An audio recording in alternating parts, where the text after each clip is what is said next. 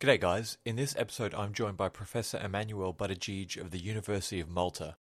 We'll be discussing the 21 year long siege of Candia, which took place around the island of Candia, modern day Crete, part of Greece. Before we get things rolling, I wanted to say a big thank you to Luke Gauchi, a long time listener who helped tee up this interview. When I finally get over to Malta, I owe you a beer. Saha. Hi everyone. Today um, we have a very special guest on the show, Dr. Emanuel Buttigieg of the University of Malta. Um, we're going to talk about the siege of Candia as well as the uh, the ongoing war that uh, precipitated it. It's I think a you were saying Emanuel a 24 year long siege or something. That's got to be Yeah, one of the something like longest in history. Well, yeah, it, it's it's a very very long conflict. Uh, Mm. Of course, they weren't fighting all the time, but Mm. it does drag out for nearly 24 years. And Mhm. it's uh, Mhm. it's not one of the best known wars um, Mm. in in general European history, but it was a war that did in, involve you know so many different people. Uh, it really was part of the wider complicated tapestry of, of Europe in those years. So I think Mm. it does merit its its attention. Definitely, definitely. Um, and before we get started, can you maybe just give a bit of information about your background and uh, how you came to be studying this, uh, your Mhm. interest in this, and, and so Sure. forth? So I- I should premise by saying that I'm not a military historian, really, uh, but I do study an organization that is the Knights of Malta, or the Knights of St. John, uh, who were a military religious organization. Uh, now, for my PhD, which I did in, at the University of Cambridge a couple of years back, um, I was very interested in looking at how this group of men negotiated their masculinity uh, because they were a very particular group in the wider tapestry of, of, of, of Europe in those days. Uh, of course, war was very important in how they defined themselves as men, as knights, as religious knights. That, that is the key here. Uh, and then since then, I've been looking at different aspects of, of their history, their story. And at the moment, I'm in fact engaged in writing a book on their military exploits in the 17th century and that is how I've come about now to know a bit more about the War of Candia, uh, the Battle of the Dardanelles, about which we're going to speak together, and uh, and its protagonist uh, Carafa, who, who was one of these larger than life characters.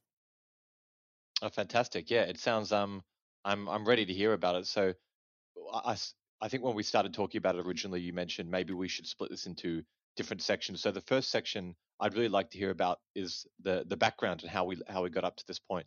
Sure. Um, so when we're talking about the War of Candia, Candia was the name uh, in the 17th century for the island of Crete. So we're talking about the island of Crete, which is of course part of Greece today. Um, and the war itself started in 1645 and would end in 1669. So as we said, about 24 years. Now, um, what's the background to this? So the background is that in the east of the Mediterranean, you have the Ottoman Empire, um, which of course you, you did talk about yourself when you had the podcast about the siege of Malta. Um, the Ottoman Empire, its heyday was the 16th century when you had the siege of Malta 1565. But in the 17th century, it is still arguably the largest single political unit in the Mediterranean and probably in Europe too. Um, you know, its land stretch across the Balkans, the Middle East, much of North Africa. Um, but there were these few small places in the eastern Mediterranean that were still not under its control.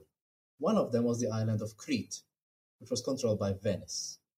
Again, Venice's heyday was earlier, but still in the 17th century, it, it did control a bit of an empire uh, across the Mediterranean. And um, among these, the, the, their prized possession was the island of Crete. Earlier, they had even held Cyprus, which was even larger and, and more significant, but they had lost that about 100 years, 100 years before to the Ottomans. C- So, can you tell me a why? Could you tell me why Crete was such a prized possession? Sure. Um, there were two reasons. There was the practical, the fact that they controlled this quite a large island um, with you know, not a lot of resources, but it does have its own resources that they could exploit. And of course, uh, its position. You know, the, the place where it is was very convenient for Venice to be able to carry on uh, its commerce and its trade. Remember that Venice thrived on having this very complicated relationship with the Ottomans. On the one hand, they are the enemy because they are Muslim, but on the other hand, they are Venice's major trading partner, mm. through which Venice gets the spices of the East and other such products, which were the bedrock of the wealth of Venice. And then there was the symbolic importance, the symbolism of a Christian power still holding on to a territory in the East, which was uh, overwhelmingly controlled by, by, by the Ottomans. Um, so so that that was its importance, really. Fair enough.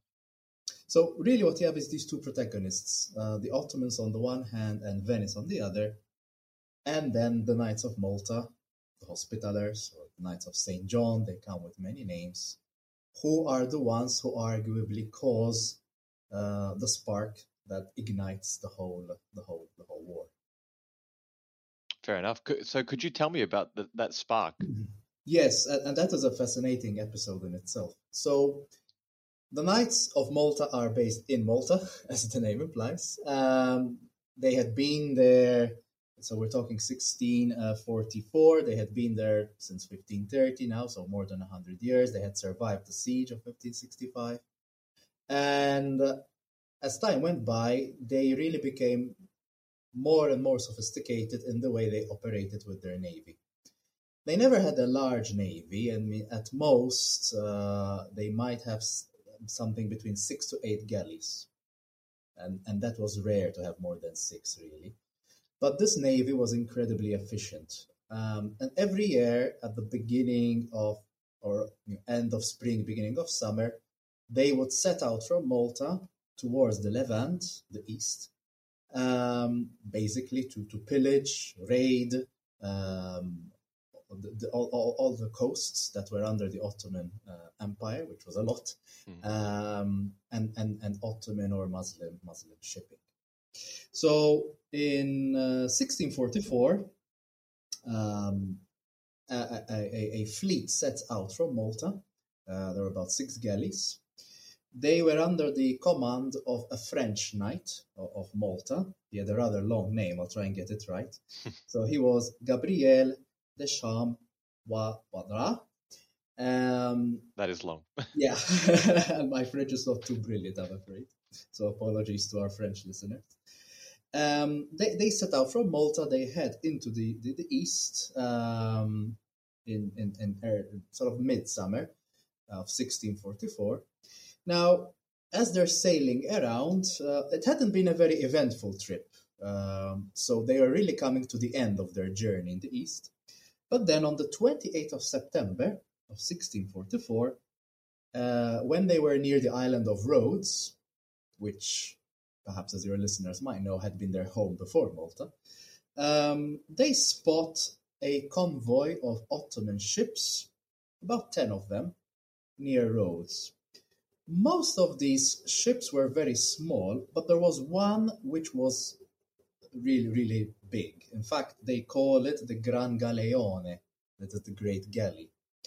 And uh, the, the Hospitaller Maltese fleet, as was their habit, decided to, to attack this, this convoy. In particular, they really wanted to go for this galleon because they, they, they realized that being so big, it, it must have been a significant prize to, to, to catch. Uh, now, it's worth saying a word about the nature of, of how this kind of fighting uh, took, took place. So, the, the knights had galleys. Galleys are, uh, they have both rowers and uh, sailings, um, sails, but really their, their, their key uh, power uh, was, was in the rowers. So, mostly they, they depended on rowers, many of them slaves, Muslim slaves. Uh, so it's, it's literally muscle power, no, on, on, on the benches. Very, very tough work. Um, the galley tended to be small and, quite low lying, quite, quite near the, the, the water level, uh, and quite crammed as well. It's really packed with, with men on board. It really depended on speed. It had some cannon and guns, which were usually at the front of, of the galley, what, what, what we call the prow or the bow. And so, if you wanted to fire these guns, you needed to get the whole galley facing frontwards right. toward, towards your enemy. So you know, maybe to help our listeners, this is not what you see in Master and Commander, no, where the guns are on the side, the broadside, right? exactly, exactly. No, these have their guns at the front. You have to turn the whole thing to be able to shoot, and usually the strategy was that they had to be really good to do this to get into position get into enough of a range where your guns can cause enough damage to the enemy. That gives you the time then to row up to the enemy's vessel and board it.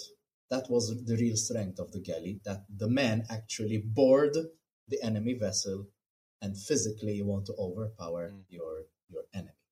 So this is what they do on that occasion. You know, they get really close to the enemy vessels, especially the, the Gran Galeone, and, and, and carry out this procedure. The galeone is a galley, so that is a bit like the ones you see in Master and Commander. So a vessel with different uh, decks. Mm-hmm. It's it's quite high, especially mm-hmm. compared to the galleys, and has more firing power as well. So it's two pieces of, of slightly different technology that are that are clashing um, together. There's a ferocious battle of that lasts a couple of hours, in the end, the knights prevail, as they often tended to do. um, so they manage to sink one of the smaller vessels, they capture another of the smaller vessels, and importantly, they capture the Great Galleon. Uh, the other Ottoman vessels managed to, to get away. But, you know, that, that was a very satisfactory outcome. Mm, mm. Can uh, I just um can, yeah. I, can I just just quickly ask the the pivot from the temp the Knights Hospitaller being this land based power that you kind of envision in plate armor to more or less kind of pirates in a way. Was that a very gradual transition, do you think, or is that um, did that well, out of circumstances? Yeah, yeah, you know, by this point, 1644, uh, they had long been maritime warriors. Right. Uh, that transition had started about um, two, three hundred years earlier mm-hmm. when they had first moved to Rhodes. Right. So when they had when they were forced out of the Holy Land and they found Rhodes as their new home. And of course, because they were on an island, they really had to make the transition from being knights with armor on horses to being maritime warriors, essentially, mm. with, with, with, with, their galleys. Mm-hmm. So by this point that we're talking about, they're, they're very experienced. Um, and of course, they have crews many of them Maltese, but also from many other places, um, who were real um, sea dogs, mm. who really knew, who knew their stuff. So, as I said, it's a small navy, but they prided themselves in the in the high skill of the men that they could operate with. Sure, sure. Now, the battle that we're talking about was so violent that, among others, the captain general, um, Gabriel Deschambre, I'll just go with a shortened name now, uh, he himself dies in, in, in the confrontation. Um, but the galleon was such a rich prize that it, it was really sort of worth the sacrifice that, that, that they had to um, endure. Now, the descriptions we have of the galley and what they found on it uh, are quite detailed.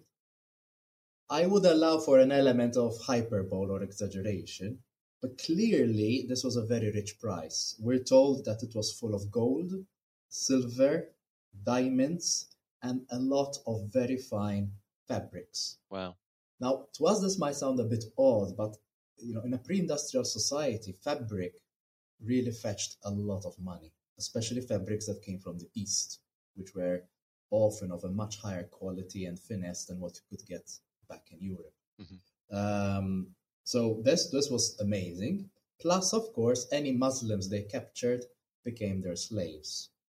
Uh, you know, the galley was a consuming machine. You, you, could only serve as a rower for a couple of years, probably. Uh, so they always needed new slaves in order to keep powering their, their war machine. This, this is it's very brutal, but but that's how it worked. Now, what's interesting in this instance is that uh, among the slaves that they captured on the galleon, there were a few women.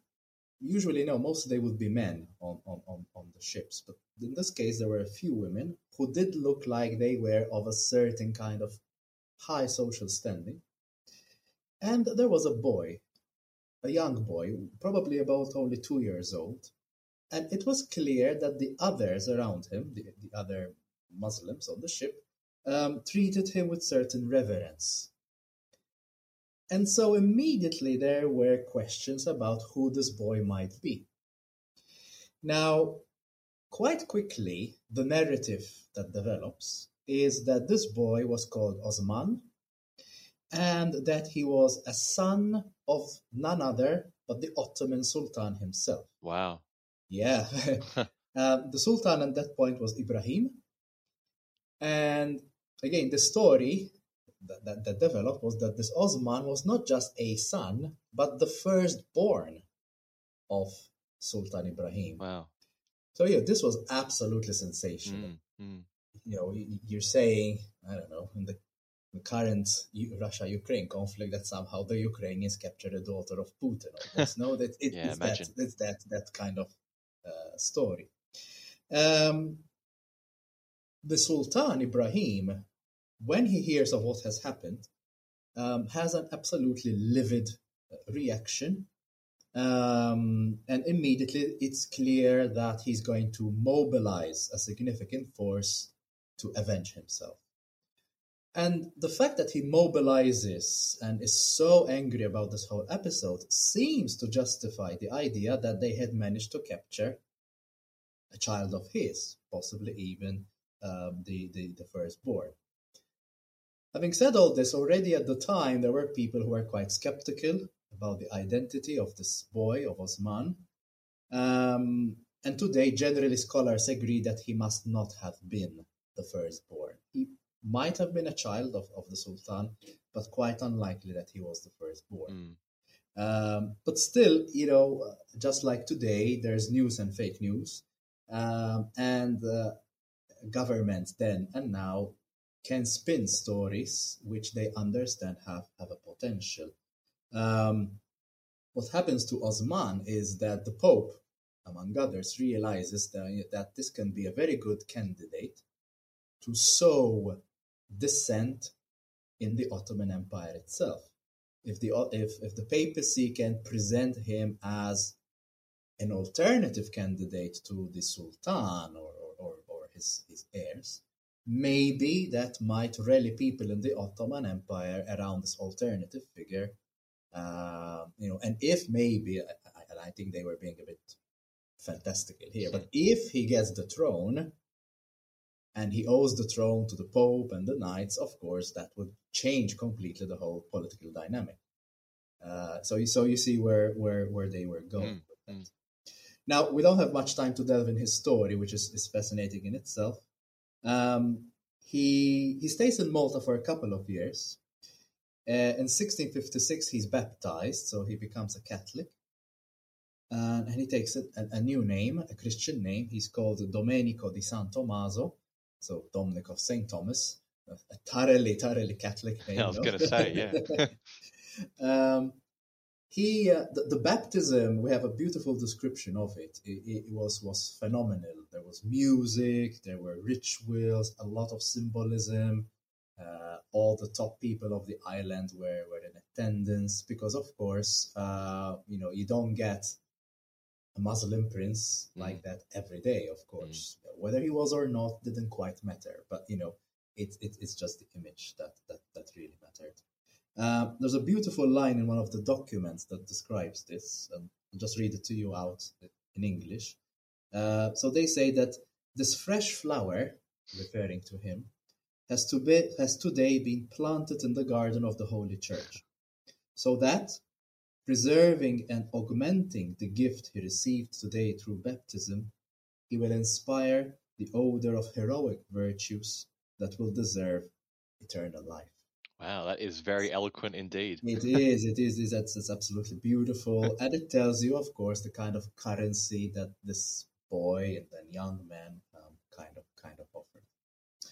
Um, but I think we can leave Osman or Domenico here, mm. and uh, and maybe now move to to the next part, uh, which would be the reaction of the Ottomans and the reaction in Malta to, to this. What do you think? Yeah, I'm happy to. I, I was going to ask you if you're. Could you elaborate a little more on the, I guess, the political fabric of Europe at this time? Was there any any major wars across the continent? Was the papacy um, heavily involved in the Mediterranean, or were they looking elsewhere? Or mm-hmm. so um, it, it's quite a particular moment because we said this happens in 1644, the capture of the galleon. Um, Europe was really at the end of what we call the Thirty Years' War. Uh, now, for a historian, I'm really bad at dates, but Thirty Years' War ends in 1646-48, if I recall correctly. No, but it ends in the 1640s, and you don't have any major war quite immediately because the Thirty Years' War was so exhausting. But you do have sporadic conflicts here and there. And war was practically an everyday occurrence, no, for most people, un- unlike what we generally have been used to mm. in the last sort of seven decades or so. Hoping that doesn't change. Mm. Um, so this episode kind of comes at a moment where much of Europe is about to to to, to conclude that very traumatic uh, experience, which was the Thirty Years' War, and is going to have a slight moment of peace before other conflicts are going to erupt. Um, and that allows the papacy, among others, to kind of shift its, its gaze a bit more away from Northern Europe towards the Mediterranean. Um, it also allows a power like France, for example, which had been again quite busy with the Thirty Years' War, um, to renew its interest uh, in the Mediterranean. France itself was emerging from a couple of years of difficult uh, political confrontation.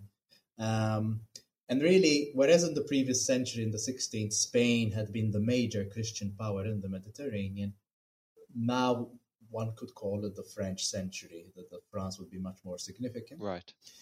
But what you also have, which is fascinating, is a strong presence by the Dutch and the English uh, what in, in, the literature are often called the northern invaders.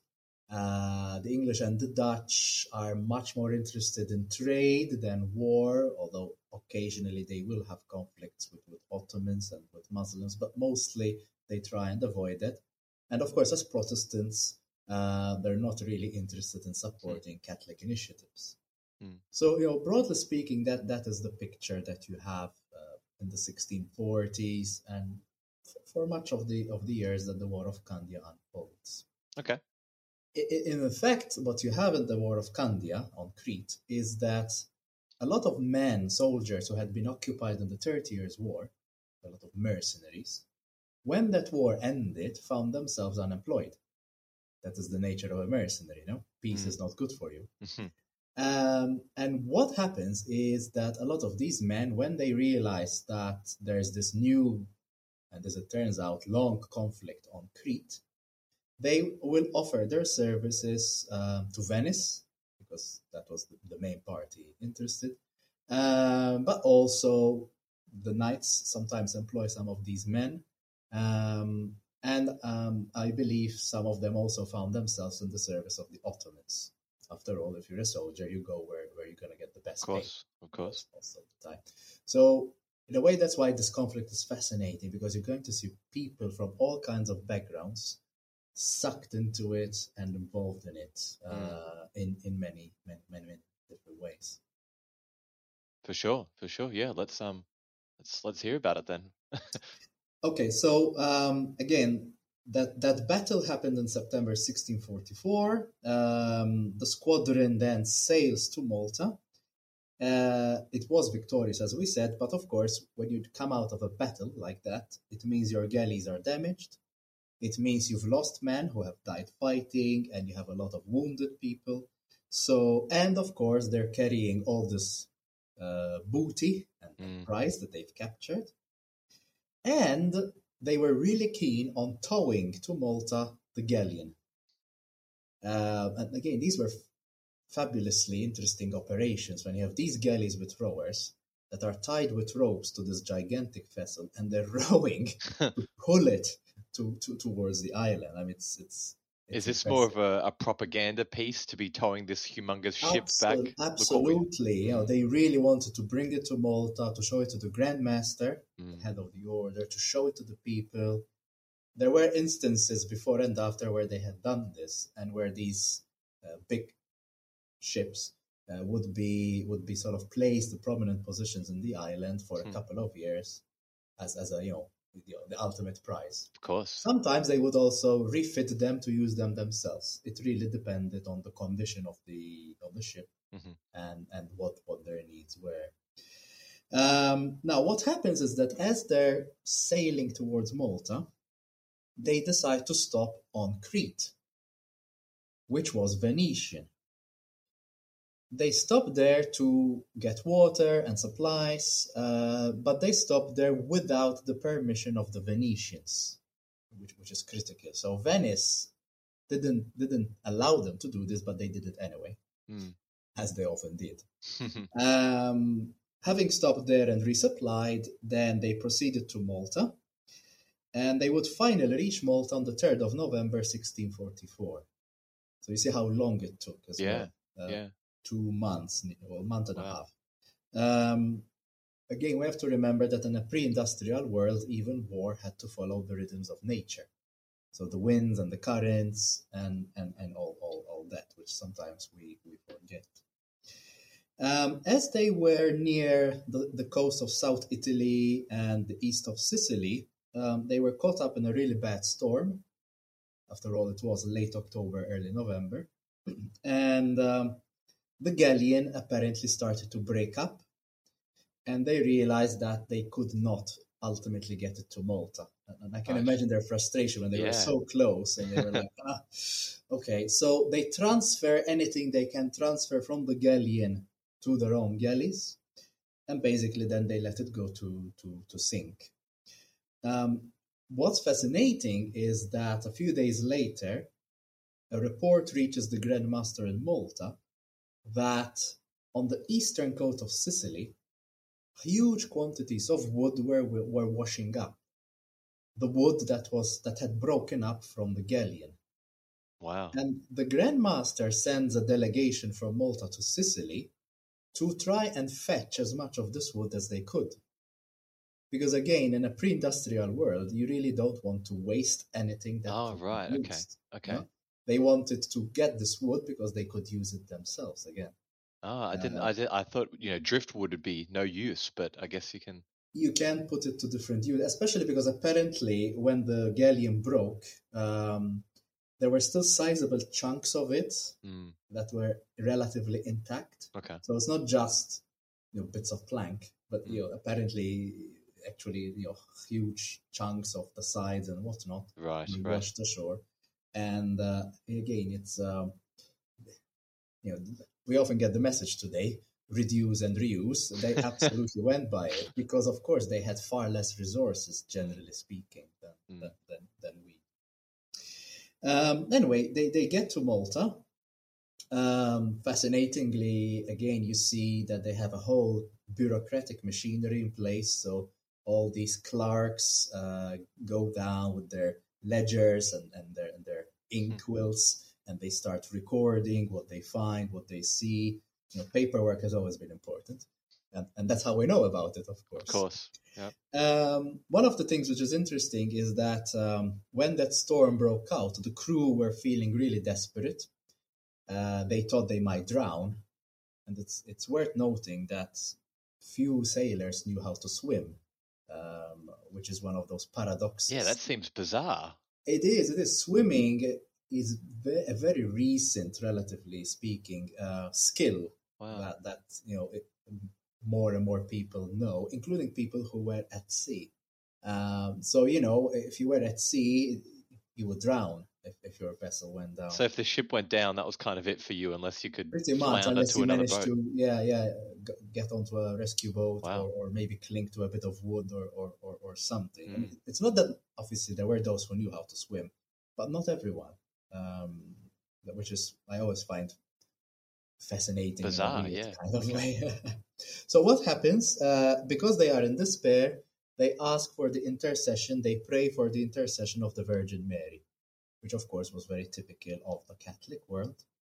When they make it home safely to Malta, uh, one of the top priorities then is to um, uh, live up to the promise they had made to the Virgin Mary, and what we call a votive promise. So, because the Virgin Mary, they believed, had helped them to get home, they would then offer some kind of thanksgiving, which could be it could be simply uh, paying for a few masses, or they might commission a painting, or they might, not in this case, but you know, in some real extravagant cases, even commission a whole chapel, for instance, right. in, in Thanksgiving. It's wonderful when they commission the painting because that gives us a visual Mm. of what happened. I mean, it's not perfect, of course, but often these paintings would are, are we call them history history drawings, in fact, because often they will picture a moment of the event. Mm. A bit Uh, of a snapshot. Absolutely, and that's wonderful for us. Unfortunately, they don't do it in this case, but um, but they do offer their Thanksgiving, uh, and also there's all these clerks are really busy because, as I told you, the galleon was so rich in its prize that they had to record everything, and also it was important to make sure that the that the price uh, captured was distributed as equally as possible among the different members of the crew Mhm. or at least that they give the appearance that this is happening. A knight always got more than the average Maltese sailor. Of course. Way of it. But you know, they really wanted to give a feeling that everyone was getting their their, their due. Uh, now, back to the Sultan Ibrahim. Um, as I told you, he was really upset by the whole episode. Uh, different European ambassadors who are in Constantinople at this point are reporting back to their masters in Europe that the Sultan is really upset, that he's mobilizing his forces. He was very upset with Venice because he felt that the Venetians had collaborated in this whole thing. The Venetian ambassador in Constantinople kept saying to him, No, it's not our fault. These guys just, you know, entered a bay without our permission. We can't police every single bay on the island. Mm. Uh, and you know, you know what they're like, he told him, because the Venetians didn't like the knights very much either. Mm. Uh, he told you know, you know what they're like. They're, they're brigands, they're, they're pirates, they do whatever they want, they're always causing problems. You know, it's, it's really not our fault. But the Sultan still still kept raging.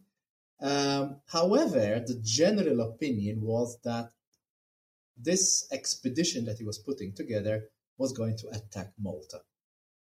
And uh, back here in Malta, by January 1645, the opinion was that yes, Malta was going to be the target, uh, that Malta was going to have another great siege like 1565. Um, and so they had to, to, to start preparing. Um, and what you, what I notice when you look at the documents that are describing all of this um, are two things. They are afraid, and and I think that shows that they were not fools because Mm. you would have been a fool not to be afraid that the Ottomans were coming for you. Mm. This is a massive empire with massive resources. Yeah, I was going to say, you know, fool me once, shame on you. Fool me twice. A hundred years later, right? They must have known that this this was going to be a risk if you attack this convoy, right? Oh yeah, oh yeah, yeah. But they still took it. Yeah, why not? Why not? so so they are afraid, but the second um, sort of feeling that you really get is a sense of of mission, a sense of destiny. Um, in the documents, they describe Malta as the bulwark of Italy and Christendom. A bulwark is a kind of fortification. Mhm. Also, they're saying you know Malta is the fortress that is going once again to save Christendom, to save Mhm. Italy. Um, and they were determined to fight, determined to resist and ideally repulse the Ottomans. But should they fail to do that, um, they were going to go down in history as, as you know, an ending that is worth speaking of. Yeah, I'll say, having wow. songs about it. It, it. It's so palpable Mm. uh, their their their determination. Um, of course, fate is playing an important role here. They do see this as a Christian Catholic um, kind of crusade Mm. against against the Muslims, against against against the Ottomans. Um, now, they begin preparing for what they believe is going to be a siege, um, And there was a procedure, a very well established procedure in these cases. So, first of all, they declare what they called a general alarm. This was like their, their, uh, their buzzword. What a general alarm means is that um, they have very reliable intelligence from spies that the Ottomans are preparing and that they're coming to Malta. And therefore, they need to mobilize resources. Uh, they need the Christian princes of Europe to send help, and they start sending out messages. And they need every knight that is able bodied to come to Malta. And so they issue what they used to call the General Citation. The General Citation was a call to arms. Every knight that was capable, that was living beyond Malta, most of them were outside of Malta most of the time, in fact, uh, were called to, to the island. Um, and again, the language they use is, is, quite evocative. They say, Your mother is calling you hmm. to her aid, the mother wow. being the order, and, and of course, they are her children. They have to come, like you know, like generally a, a son would protect his mother. No, mm. that that's that that sort of imagery. And, and this so, is related to that. Does this have bearing on the the eight pointed Maltese cross, where each of the uh, points is represented by a different uh, I guess, wing or regiment? I know there was an English uh, one. Uh, is that? Yeah, yeah. So one of the interpretations of the eight-pointed cross is that it represents the eight nations, as they right. call them, that that are part of the order. So you have Italy, you have France, Auvergne, and so on. And and that's exactly what's happening, Elliot. They're sending out uh, messengers and, and, and letters to knights in the different parts of Europe, saying, uh, you know, this is the time of reckoning you know what your duty is. You've mm. sworn an oath, a sacred oath, uh, to to uh, to to come mm. when the mother calls, um, and therefore you you need to mobilize. And and many of them do. And what many of them do is also they. Um, because this is not a single knight. Very often he will take an entourage with him. He will try and uh, muster as many soldiers as he can. And he will also put pressure on his family members. Remember, most of them are important nobles. They have connections in the court, and, and therefore they're putting pressure on the different kings and princes and so on to also mobilize uh, to come to Malta. Is there is there pay involved, or is everyone just expected to, you know, take take the cost themselves? And if you get some plunder there, that'll be split, or uh, yeah, that, that's a brilliant point. So no, there is no pay expected because this is your duty. Mm. Um, the order will cover some of the expenses involved, but ideally, every knight should really cover his expenses and the expenses of the man he's going to bring with him. Wow.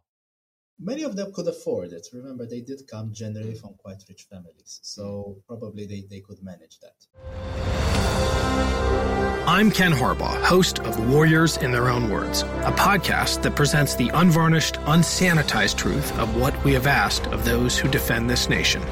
As a country, we need these stories more than ever. Stories from Americans who have borne the battle, including 30 year old remastered interviews with veterans from World War I recounting their time in the trenches of Europe and with veterans from World War II, Korea, Vietnam, and from our most recent conflicts in Iraq, Afghanistan, and other battlefields Americans may never have heard of. Hear their stories by listening to Warriors in Their Own Words wherever you find podcasts.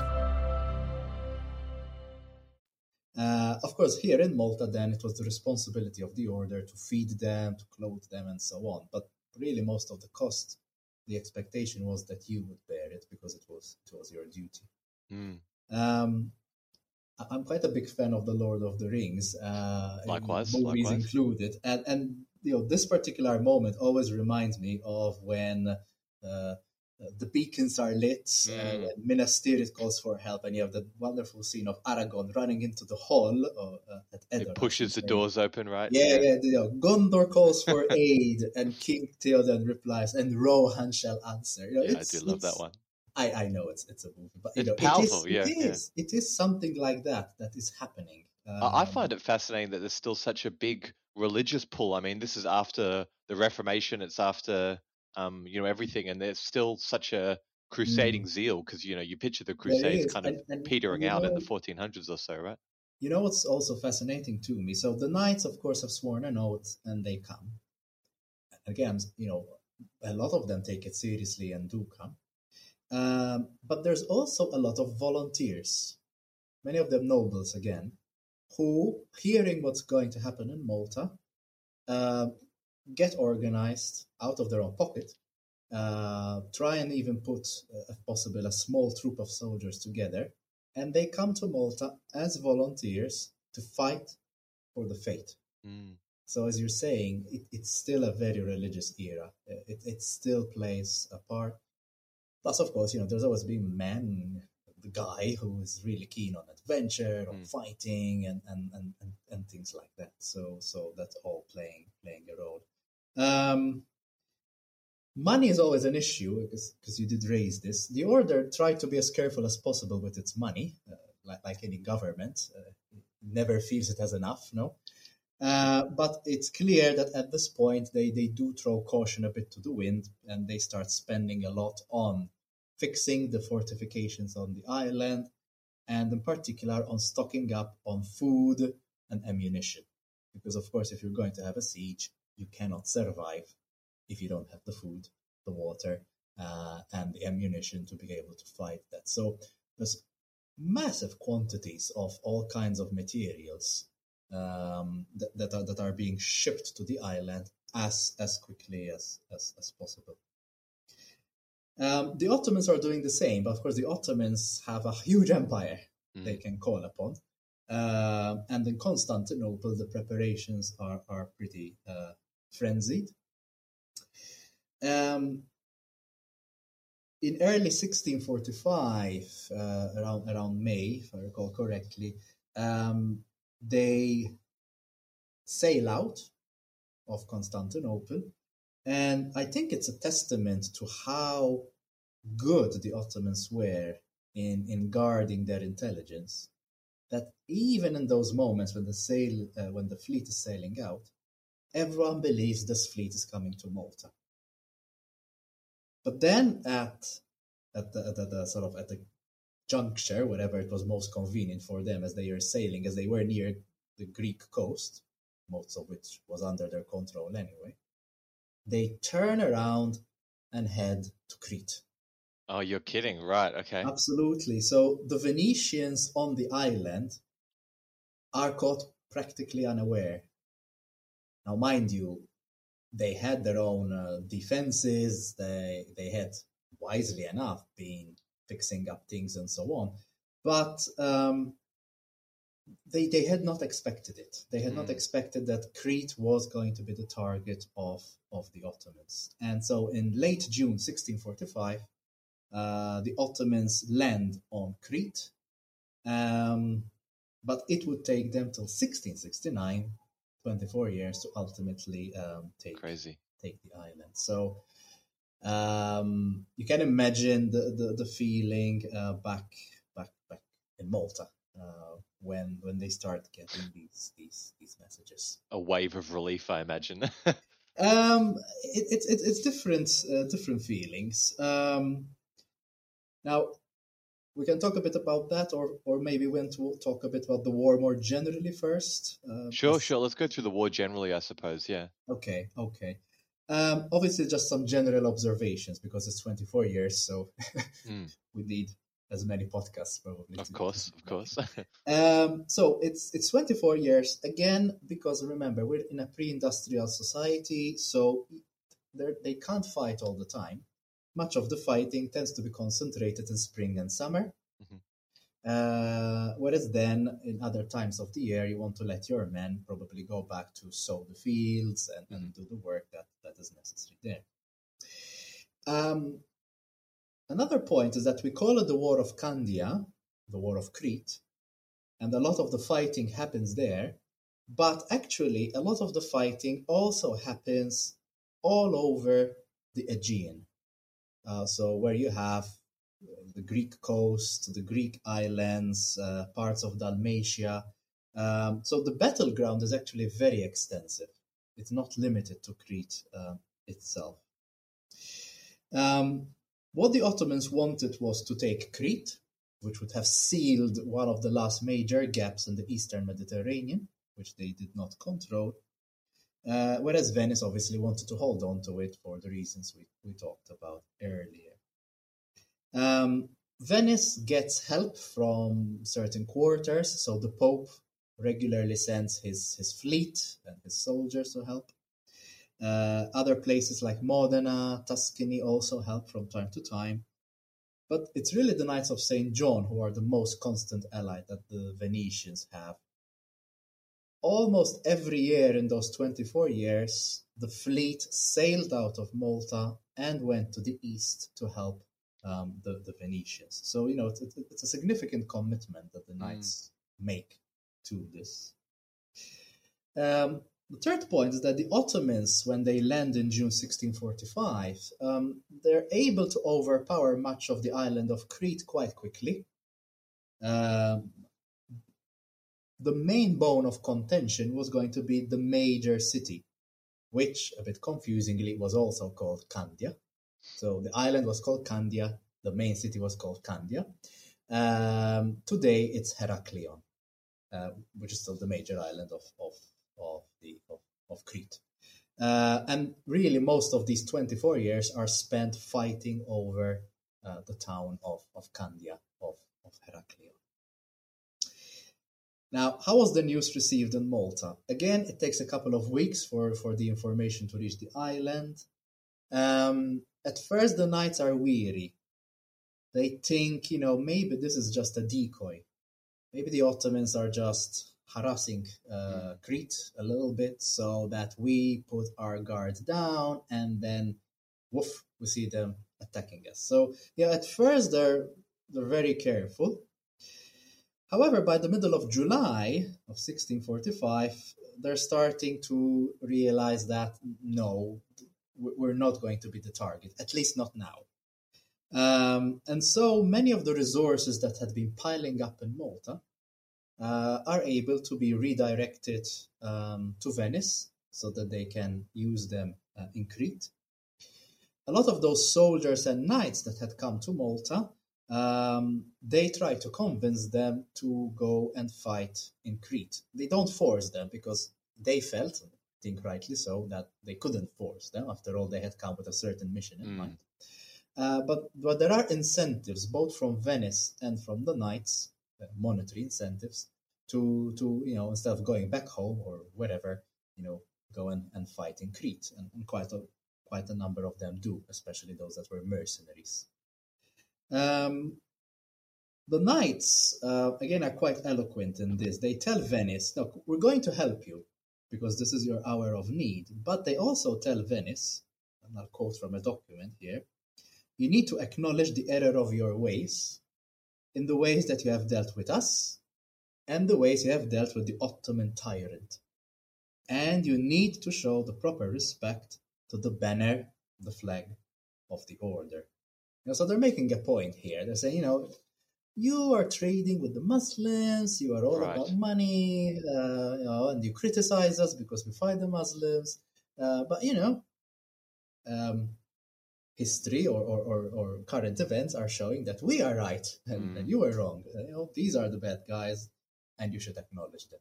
There are always these kinds of exchanges between between them, between the two sides. So you know they're helping each other, but they're not the best of friends. mm, because because Venice was more of a a mercantile republic, wasn't it? It didn't have a huge army. It was just based on they made their wealth through trade, right? Exactly. So they don't have a large land force, a large terrestrial army.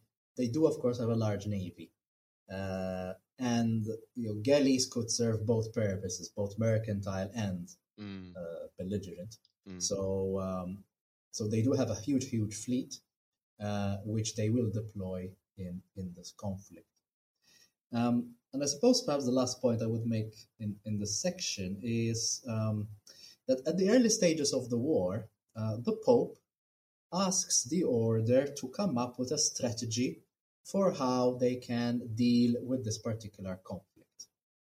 Which again is significant. Know, the Pope is turning to them because he knows these are guys with a lot of experience mm-hmm. and knowledge. Um, and they come up with a kind of blueprint, uh, which, which I found very fascinating when I read.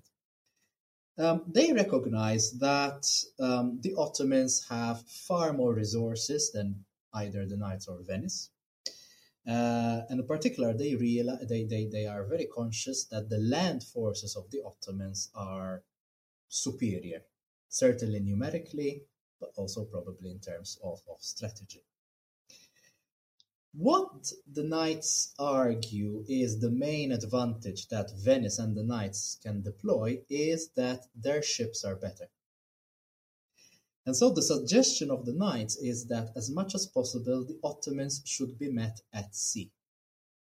If you can stop the Ottomans from sending enough resupplying to Crete, obviously their land forces on Crete will have to surrender. Mm. So this is their main suggestion. Let's meet them where we are strongest. Meet them at sea. And let's try to, to, to stop resources getting to the island and in that way the, the siege can be can be won. Um, and, and in a way we're going to see a bit later, this this in fact unfolds this this kind of strategy, although not as successfully as as they would have wished. Um, by September of 1645, the knights are pretty confident that Malta's safe. Um, no one in the logistic of those days, again a pre-industrial society, no one would launch a fleet in the Mediterranean after September, especially one that has to cross half the sea. Mm-hmm.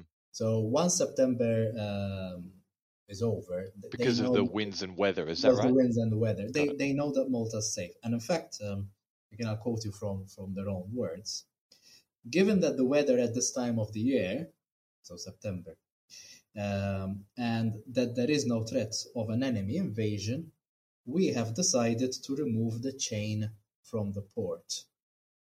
And I, I think this is a nice little detail. So, um, a way in which, um, if, if you were a harbor town, you, you would try and resist the siege would be to place these huge floating iron chains across the, the mouth of your harbor. This was done back in Constantinople. Mm. Uh, I mean, ultimately it falls in 1453, yes, but they had done it many times before and it had worked. And perhaps you recall Eliot, even in the Siege of Malta. I was going to say, I do remember that. Yep, yep. They they also had a chain, so they they redeployed the same strategy here. Mm-hmm. At a point, they had closed the mouth of the harbor with a big chain uh, to to prepare themselves. Now, in September, they felt okay, they're not coming. We can remove the chain. Uh, I think it's it's uh, it's obviously an object, you know, big clunky object, but it's mm. also very symbolic. It tells mm. you that the island is safe and we can, and, and, and again, they're, they're, it's amazing how quickly they do this. They can shift from the defensive to the offensive. Mm, mm. You know, the battle hasn't come to us, but we're going to take it to mm. them, and they're and they're they're rearing for it, ready to roll. Yeah, yeah, yeah, absolutely. But first, a quick message from one of our friends of the show. Greetings, campers. I'm Ryan, and I'm Jordan. We're the hosts of Campfire Tales of the Strange and Unsettling. Join us every Tuesday for a masterfully crafted tale of Fortean terror. We're talking ghost stories, cryptid encounters, UFO abductions, and all manner of mysterious mayhem.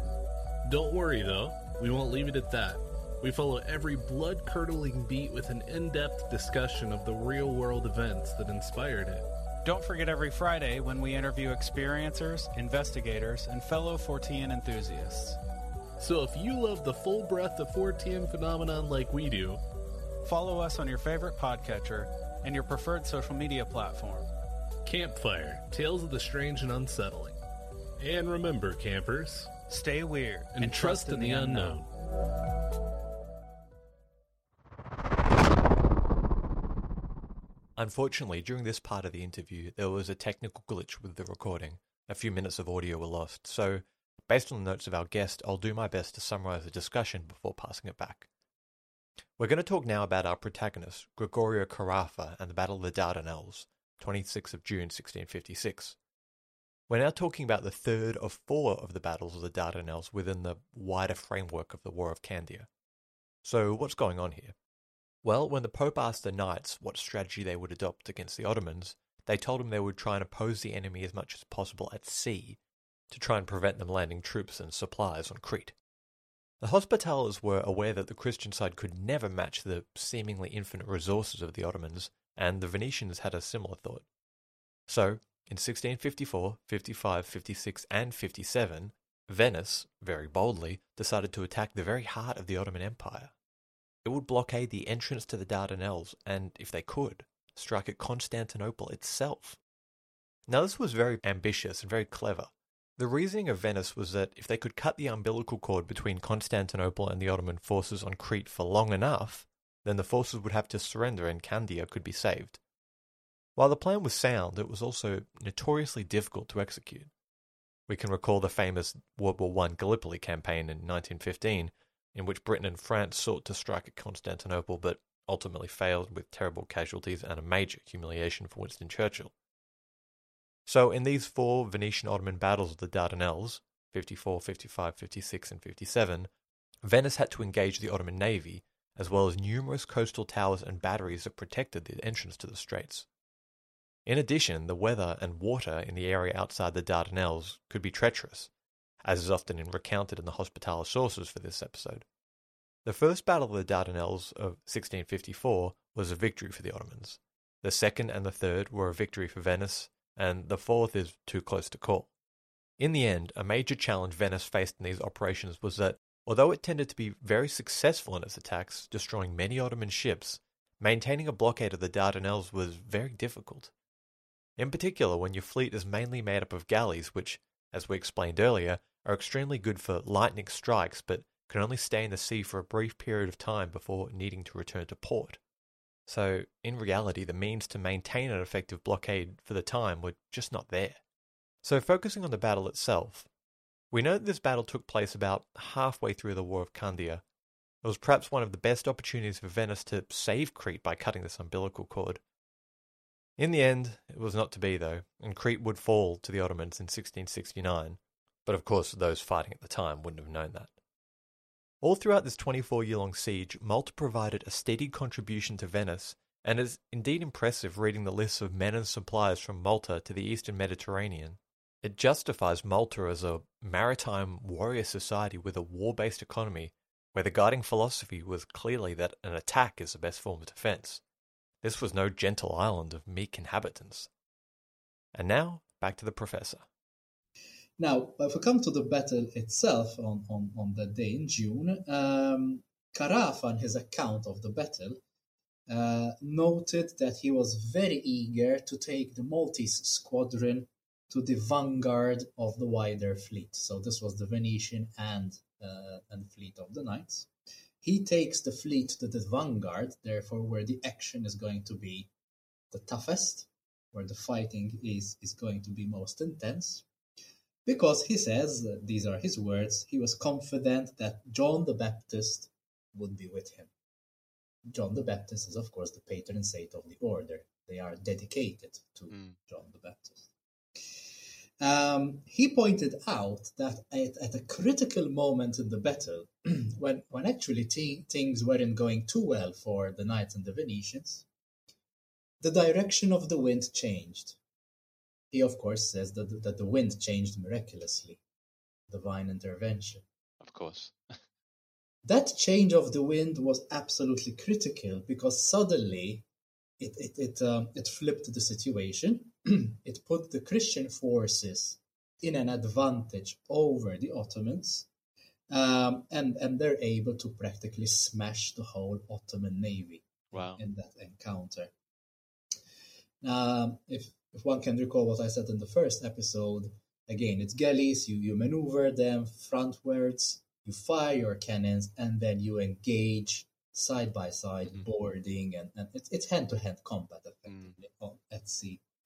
Um, the, the firing is very heavy, the, the fighting is very heavy. Um, and there's a particular line in Carafa's account which I really gives us think gives us a sense of of how raw this this is. I mean, you know, I, I, I never want to glorify war because it is horrific, and I think it really brings it home. So at one point he says that these are his words. it was not possible to discern between the Christian and the Turk since the majority were almost naked. Wow. It, it's so intense, it's so visceral. At a point, he says it was even difficult to know my men because in the melee, how can you tell? Mm, mm, it's just a scrum. It's a scrum. You know, bear in mind that most Mediterranean people, broadly speaking, were olive skinned, mm dark hair. I mean, you know, physically, Maltese and the Turk are not that different, mm. unless it's it's a, it's a, Turk from the mountains, as it were, where they're a bit more enough. blonde. But you know, it it, it, it can be very difficult, and, and it's very clear from what he's saying. And it's also clear that as if you're in charge, it's extremely challenging. Mm. How do you keep track of all this? How do you keep uh, order? Uh, he also notes that there were moments where discipline breaks down among your own men and he has to very forcefully, you know, with his own person, reimpose discipline on his men, rally them so that they keep fighting uh, and fighting in, in the right way. The fighting was so intensive that the Captain General of Venice, he was called Lorenzo Marcello, he is killed in battle. No one is spared in these engagements, mm. from the highest to the lowest. So he is killed. Uh, obviously, someone steps in as next in command. And someone, and again, I find this fascinating how they manage to communicate. Someone brings a message to Carafa telling him, uh, Marcello has died, uh, now there's a new person in charge. Carafa tells him, and again, we get a brilliant insight into their mentality. Um, precedence and protocol was so important to them he tells the new person in charge, he tells him, look, we're going to keep on collaborating now while we are in the midst of a battle. However, my instructions from Malta are very clear. I can only receive orders from the Captain General of Venice. He's dead. You are not occupying his office because ah. his title was different. Mm. I will not follow your orders. So obviously we'll get through this, but after that, uh, my instructions are very clear and I have to stick with them. I will not be following your orders because not being a captain general of Venice, his rank was not the equivalent of the captain general of the knights. So you get these issues of, you know, I can't take orders from someone who is effectively inferior to me in rank. Well, so even even if he's acting in the role, it's still not enough. It's uh, exactly, exactly, exactly. So so it's it's it's fascinating. Um, anyway, the battle ends. It is a victory for the Venetians and the knights. Um, the descriptions again are, are very strong. Uh, they describe an apocalyptic scene of burning and sinking vessels and floating corpses.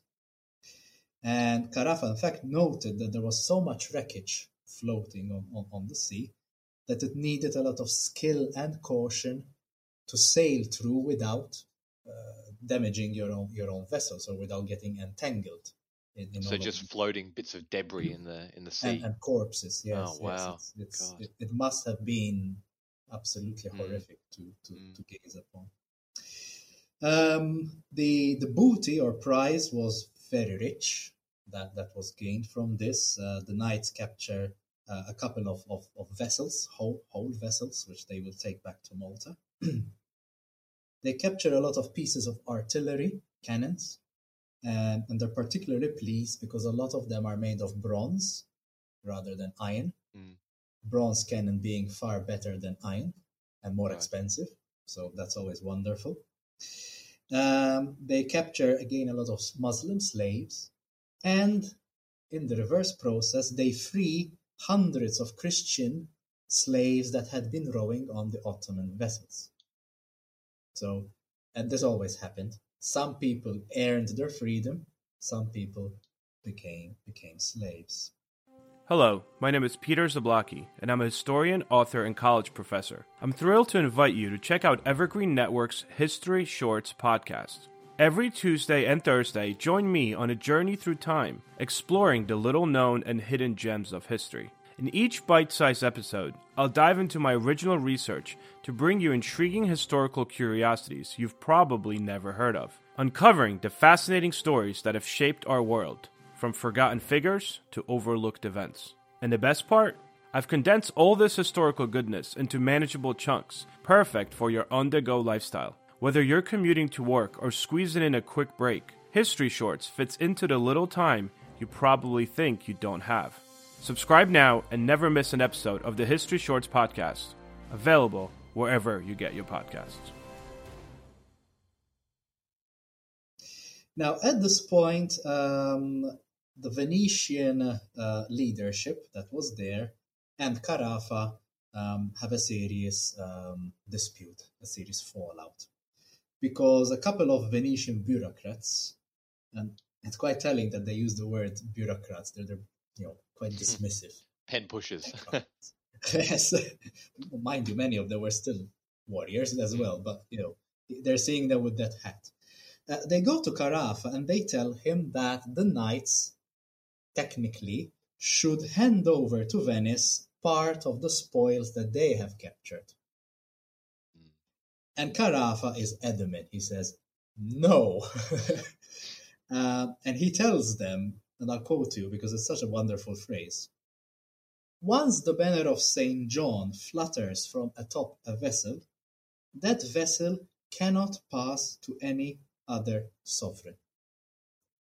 I think it's, it's a, I find it so fascinating. Yeah, it's really this like is, flowery, you know, words. Yeah, right? uh, this is diplomacy at sea. This is Carafa saying, "I am the representative not just of a religious order. I am the representative of the Grand Master as a Prince of Malta, mm. as a sovereign, and I am not bowing to this. No one is going to." Uh, entrench or, or, rather step into any of, of, of my sovereignty. Um, the Venetians also uh, say to, to Carafa, look, you have liberated about, this is staggering, 1,200 Christians that had been rowing on the Ottoman galleys. Um, the Venetians tell him, you need to hand over half of those to us. But Carafa replies that again, it's quite wonderful. He cannot place into slavery those that he was duty bound to set free. So he says to the Venetians, you know, over my dead body, I'm not handing over even one. Uh, eventually, the Venetians say, okay, we will settle for 300. So Carafa goes to these freed Christians and he tells them, if any of you want to go to, to the Venetians, you can. Otherwise, my promise to you is that I will take you to Malta, and from Malta, then you can make your way home to wherever your home uh, is. Uh, and we're told that about 200 go over to the Venetians. Most of them were Greeks who lived in territories controlled by Venice. Mm-hmm. So, of course, it made sense for them um, mm. to do that. But I think it's just wonderful how Carafa yeah. steps in and has these. Now, again, he might have uh, edited a bit his comments later, but it, the spirit of it is absolutely intact. That it, this is our sovereignty, this is what we do. We've been helping you, and you know, I'm not gonna give up anything. Yeah, I'm gonna real... sail back to Malta with all of this. a real sense of destiny, right? You know, like this is this is oh, how it's going to be, and um, there's not yeah, really much you can yeah. do about it. so uh, they sail back to Malta. The news reaches Malta before uh, they get back to the island. Um, as I told you, the grandmaster at the time, uh, I'll tell you his full name. It's one of those long ones again. Jean Paul de Lascaris Castellar. Beautiful. We'll just go with Lascaris. Um, he was sick. Um, I don't know what, what his issue was, but he was pretty sick. He was in bed. And he was so sick that they had actually upon, appointed a lieutenant to uh, basically carry out his duties. Um, you know, technically, you can't have a grandmaster as long as one is still alive, so that's why they appoint a, lieutenant. However, uh, on the 17th of July, 1656, um, the lieutenant goes to the grandmaster, who was in, in bed sick, to tell him the good news, to tell him that they had scored this amazing victory. And we're told that the sick grandmaster, and again I'll quote it to you because it's so beautiful. So the sick grandmaster erupted with devout joy, speaking the words of Holy Simeon, Nunc dimittis servum tuum domine, which means, Lord, now lettest thou thy servant depart in peace. Wow. It's a beautiful bit of drama, isn't it? So he so, gets so, up out of his deathbed almost and just uh, exactly. speaks Latin. No, yeah, yeah, yeah. Maybe to explain it to your, to your listeners, the Simeon that he's referring to uh, is this figure in the in the New Testament. Um, he was a priest in the temple who, when Mary and Joseph took the baby Jesus to the temple uh, for for his his the, the, the, the traditional rituals, uh, Simeon erupted uh, with this phrase, "Lord, now lettest thou thy servant depart in peace, because my eyes have seen your salvation." Right. Basically, Simeon had extracted a promise from God that God would not let him die before he would see Jesus. And so uh, this Nunc Dimittis, as it comes to be known, is very famous, is very powerful. So you can imagine this Grand Master getting out of his bed. He's so sick, and he erupts into in the Nunc Dimittis. God, now that you have see, shown me your glory, I am ready to depart this world. Wow, that is it, powerful. It, it, it's splendid. He lives another year, um, uh, but but he's clearly basking in the glory of this. Mm. He's, he's he's so pleased. It, it is as he saw it, as they saw it, a sign of God's blessing mm. and, and, and approval. Um, now, the fleet finally makes it to Malta on the 31st of July, 1656. Besides themselves, I think they had about six galleys, they drag to Malta 11 captured vessels. Wow. I mean, it's astounding. mm. um, when when you had this kind of event, what they would do is that they would get all the cannons on the fortifications in the harbor uh, to fire salutes. So you imagine this fleet approaching, and all these guns are firing. It, it, they use the word thundering, in fact. It's like the sound of thunder in, in the air. Uh, and uh, and people are lighting bonfires and torches. So it's it's, it's a splendid um, reception. Mm. Um, the galleys sail in front of the mouth of the harbor, but then they they go into uh, Marsamxett, which is the second harbor.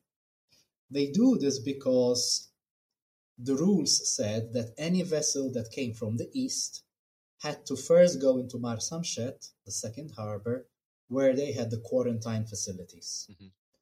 Uh, and this was very important to them. There was always the fear of plague, and plague right. tended to come from the east. So they very rarely made an exception, not even in this case. Mm. Uh, if you came from the east, first of all, you had to spend a period in quarantine which usually was 40 days. Sometimes they, they would make you spend a bit less or a bit more, but, but quarantine was absolutely essential. Uh, you had people who were known as commissioners for public health, and it was down to their judgment how long or short the period of quarantine had to be.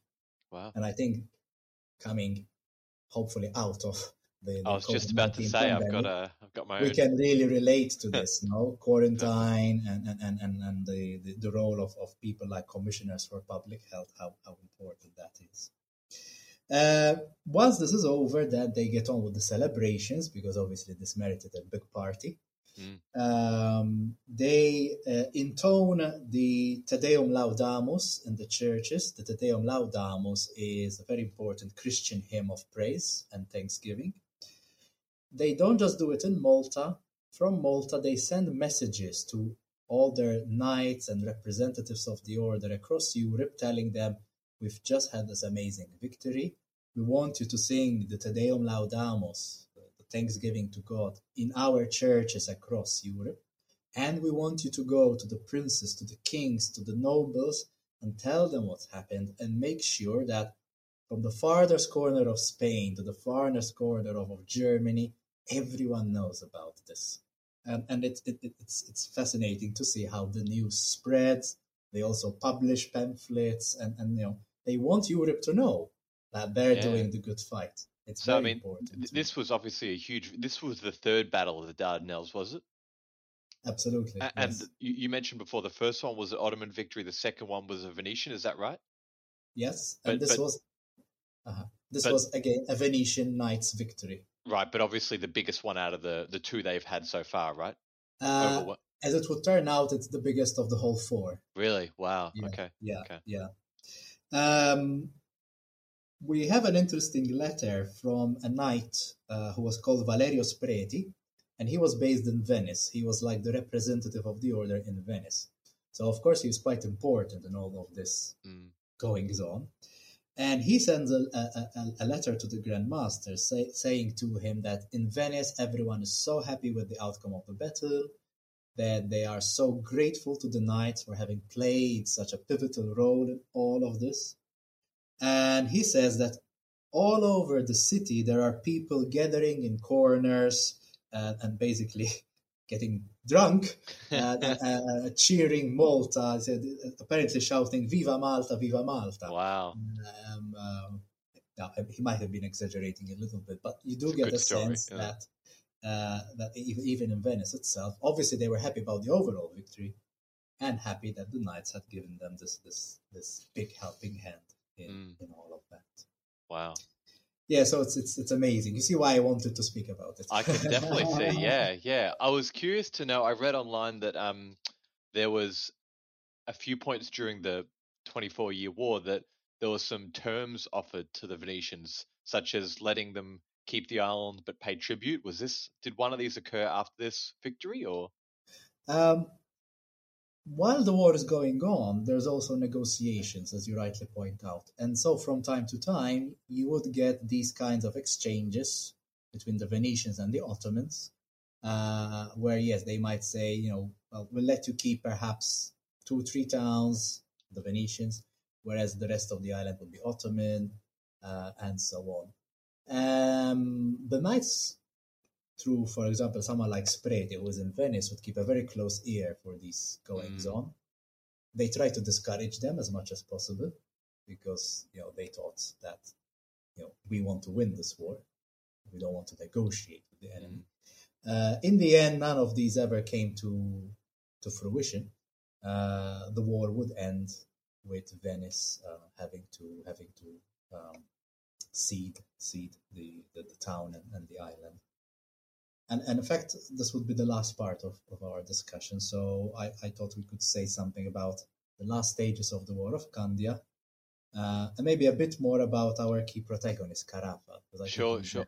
It, just, just before we get there, do you mind if uh, I uh-huh. ask about? Because I was reading that on Dalmatia, it was kind of the opposite was happening. While um, Crete was slowly being taken to the point where it was just the the, the fortress of Candia being left on Dalmatia, yeah. the yeah. Venice and the Knights were making some progress against the Ottomans. Is that right?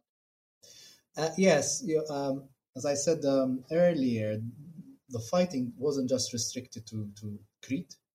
We saw the battles of the Dardanelles, but there were battles all along the Greek and Dalmatian uh, coasts and, and islands.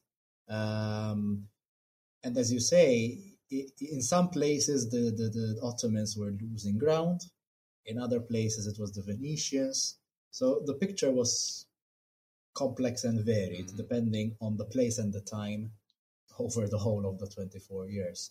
Um, and I believe at the end, although the Venetians lose Crete, um, they partially compensate for it by having gained a couple of other territories on the Greek Dalmatian mainland or, or, or, or islands. Right, right. But of course, the price had been Crete. Mm that, that's what it had been about. Um, so the year after this third battle of the Dardanelles, that we went into a bit of detail, um, there is the fourth one in 1657, July 1657. Um, again, Venice and the Knights trying to blockade the Dardanelles and the Ottomans trying to, to break out. Uh, Carafa's there again, so this was his, his second intervention. Um, and it really seemed to be going well for the Christian side because uh, they had already destroyed a lot of Ottoman shipping. Um, the Venetian captain general was called Lazzaro Mocenigo. He was, a, again, a very interesting character, very enterprising. Having smashed a lot of the Ottomans' uh, ships, he took his galley and another 11 ones and attempted to enter the Straits of the Dardanelles. So effectively, he was engaging now the land fortresses. What he wanted to do was hit Constantinople. Um, and he thought he would get there. Unfortunately, he threw caution a bit too much to the wind, and as he was pushing in, and it really seemed that things would go his way, someone from one of these land fortresses, Ottoman land fortresses, fired a cannon shot, and, and this projectile hit Mocenigo's galley, which was therefore the main one. And as fate would have it, that, that, that single projectile hit the gunpowder deposit on Mocenigo's uh, vessel. And as you can expect, the whole thing went up in flames. It was a big, big, big explosion the whole vessel was destroyed. Wow. Mocenigo was killed. Uh, it's estimated that between four to five hundred uh, men that were on board died oh. in, in, that explosion. It's, it, it's horrific. Mm. Uh, with maybe 100 to 200 saving themselves uh, from it. Um, and so, and, and then the action kind of stops. So you can see why both sides can claim it as a victory. The Venetians had succeeded again in that year to smash most of the Ottoman vessels and to largely stop them uh, sending reinforcements to Crete. But their captain general and the main vessel had gone up in a spectacular way. Mm. And it really, really hit the morale, the morale of the Venetians and the knights and the pope, uh, the papal forces that were there as well. And I think it's telling that you don't get something like this um, episode again. Th- there wasn't a fifth Battle of the Dardanelles mm. or, or so on. Um, it, it, it, I think it's really um, um, emblematic of the whole war. This one, one big loud explosion that mm. that that brings down so dramatically um, Mocenigo and, and his, his his ship. Yeah, it's uh, it's fascinating to think of what would have happened if he did make his way all the way up the you know the Golden Horn, the Dardanelles, and actually. I know, yeah, yeah, yeah amazing. Um, now the War of Candia continues till September 1669.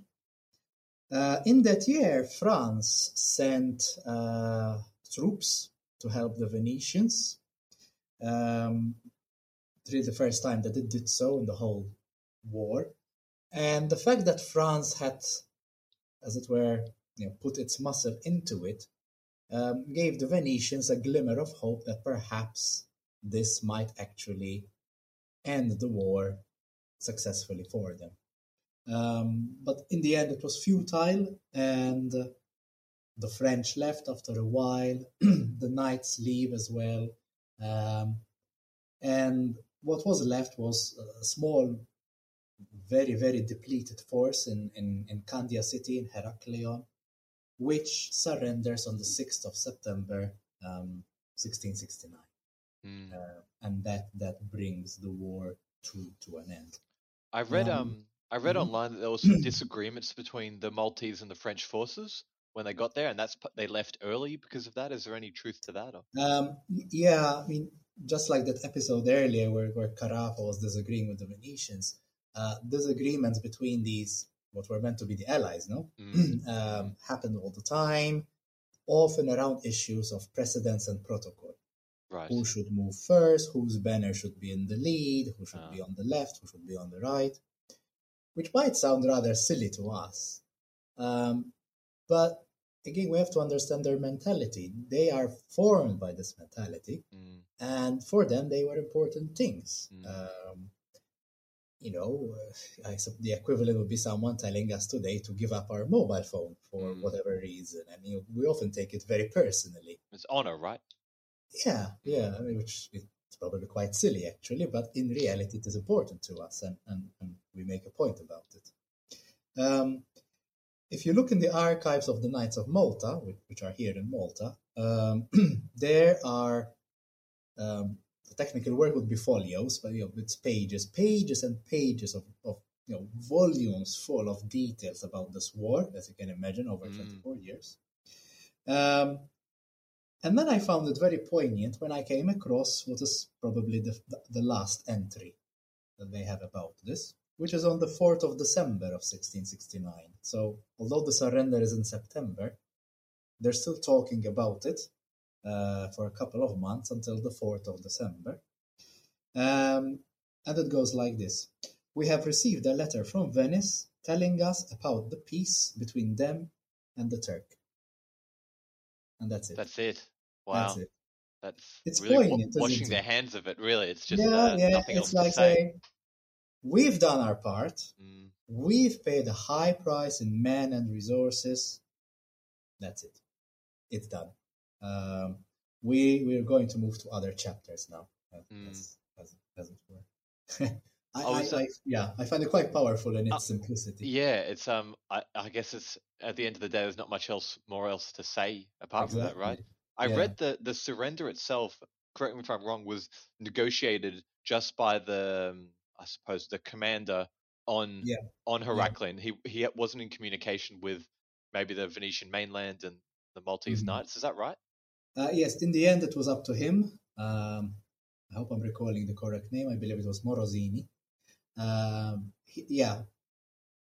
Then again, how you can't blame the man. Yeah, yeah, exactly. he, as at the end of his resources, he's largely alone. Mm, Venice is ultimately far away.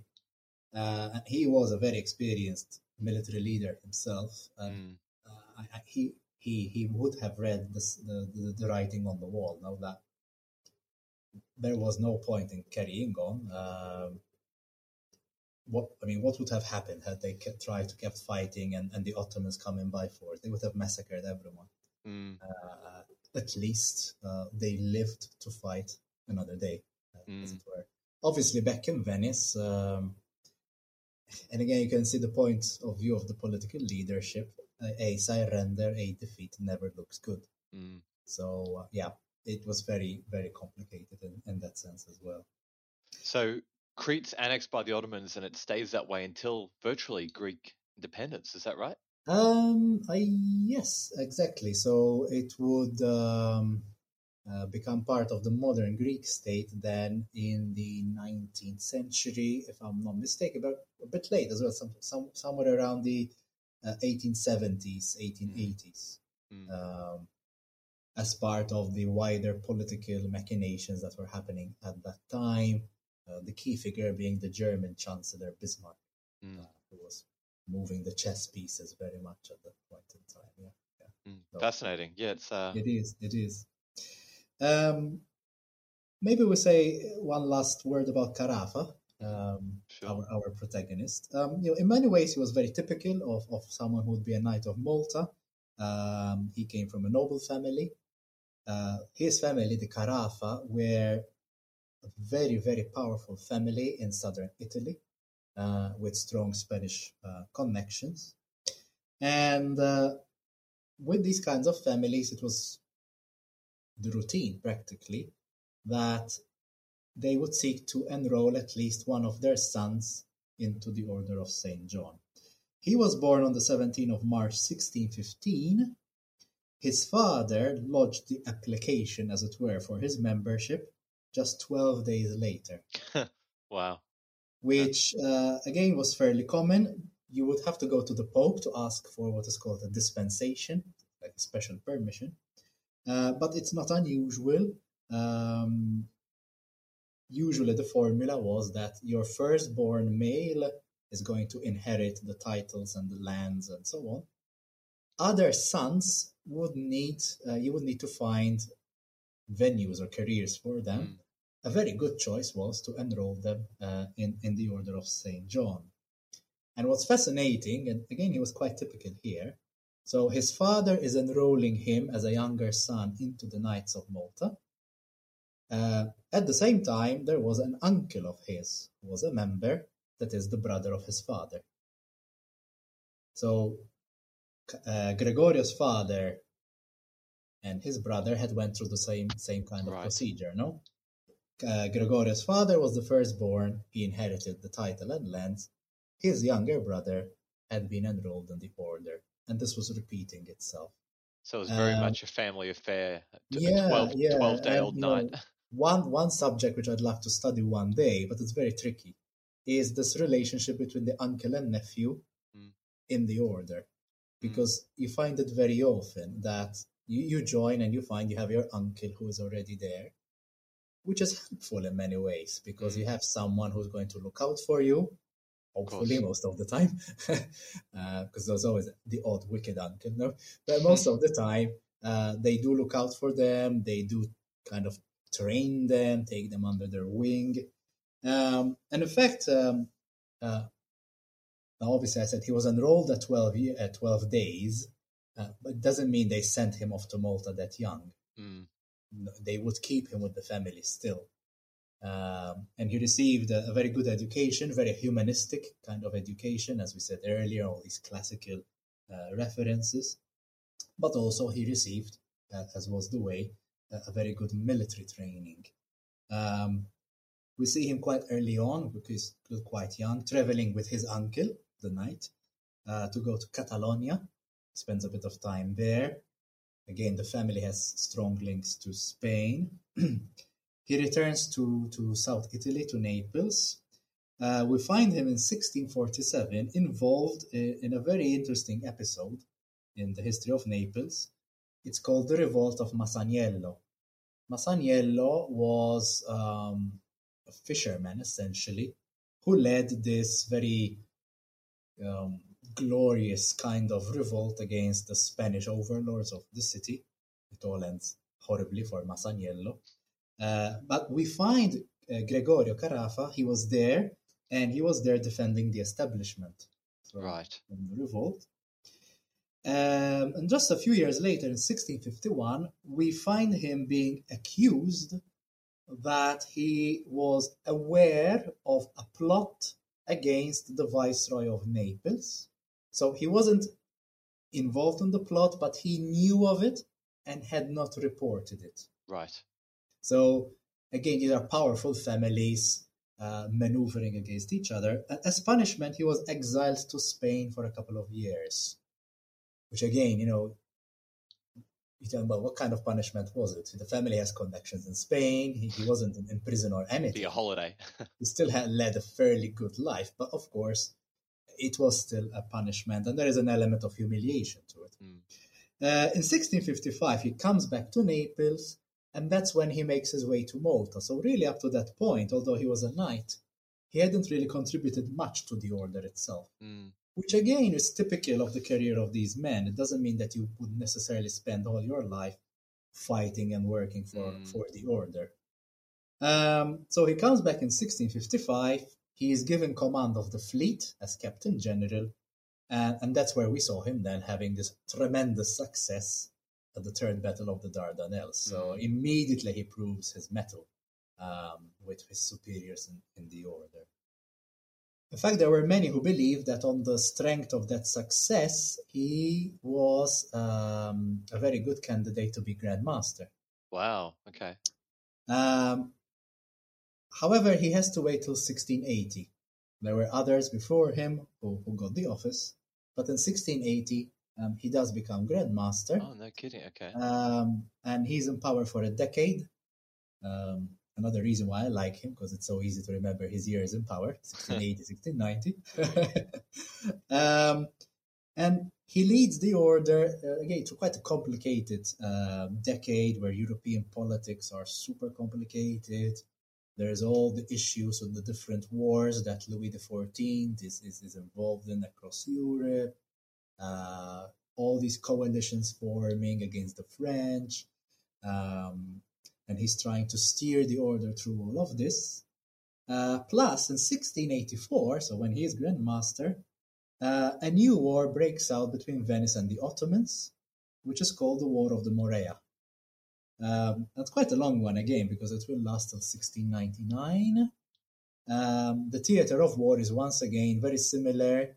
It's it's around Crete, around the Greek islands, right. Dalmatia, um, and once again, uh, Carafa, probably recalling his own experience, is very keen to send out the forces of the order to help Venice. Mm. And that's another whole fascinating podcast yeah. one could have yeah, about sure. War of the Morea.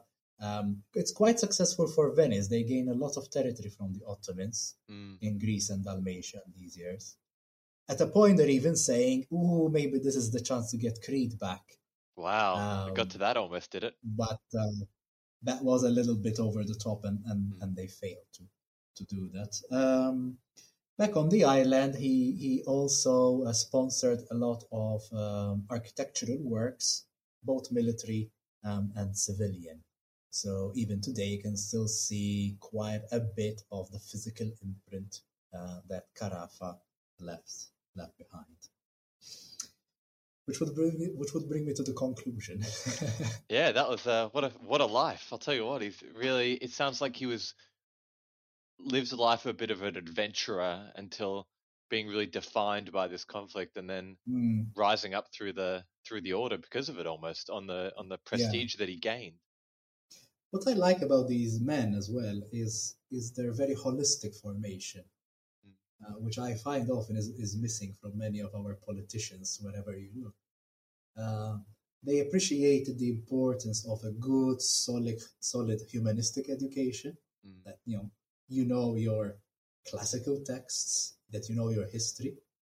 Uh, they are also good when it comes to military strategy.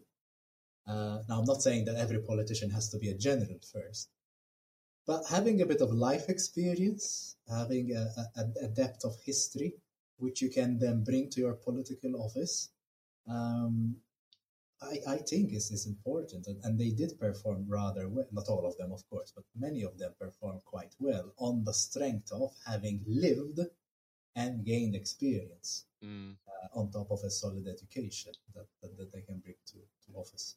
Yeah, um, it seemed like really, really stood for something as well, didn't he? It wasn't just yeah. uh, the education and the and the training that he had. It was about uh, having obviously something in his heart for for the order and you know the the legacy of this body that he's representing i suppose absolutely um, perhaps to conclude um, i have another little quotation from, from the archives which which i think is quite nice um, so this is 16 november 1669 in other words just after uh, candia has surrendered um, and the order in Malta is getting all these reports that the Turks, the Ottomans, having taken Candia, are already mobilizing for something else. So they're getting this intelligence and they're they're thinking in Malta, okay, maybe now it's gonna be our turn, and maybe you know now they've taken Crete, they're they're already doing this, um, and what they're saying here in Malta is that look, we have to keep our eyes open and our ears open. Um, we cannot underestimate the Ottomans. Again, you know, never underestimate the enemy. Never, never be overconfident. But we will be ready, no matter what comes. I like I it. think it's, it's, is that, it's, that that's the quote? Is that we'll be ready no matter what comes. It's a very uh, wait for part two kind of ending for a TV show, isn't it? yeah, yeah. It's like I yes.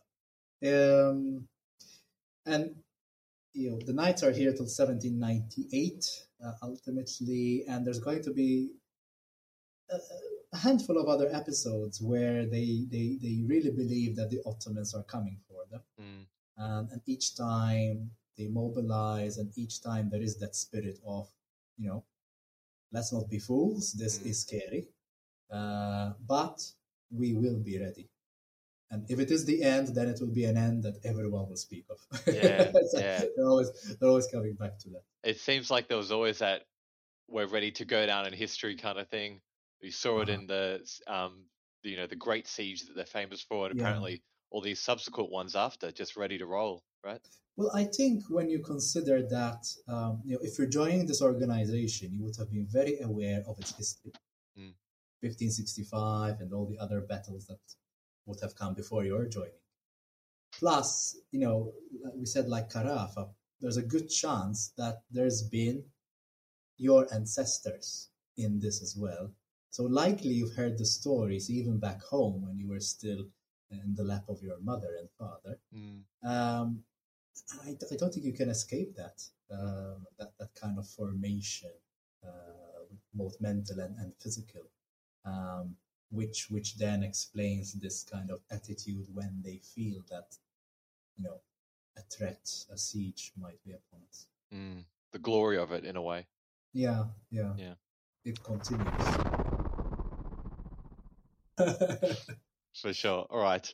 Um, well, Cool. look, um, Dr. Emanuel Buttigieg, I certainly appreciate you coming on the show and kind of helping me out with this and um, really giving me a lot of education about what the Knights, well, one of the many activities the Knights were engaged in um, after 1565. So thanks very much. And um, my pleasure. yeah, I um, look forward to speaking to you again.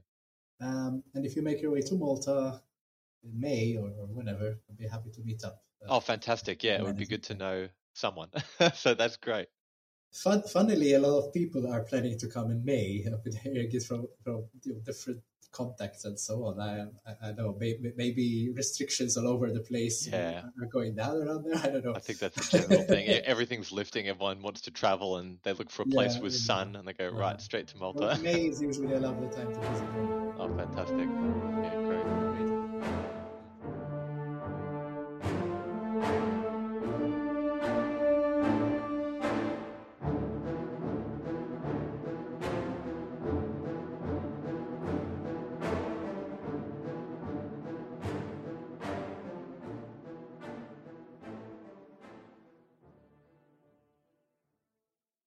A huge thank you to the show's Patreon supporters Claudia, Tom, Malcolm, and Roll.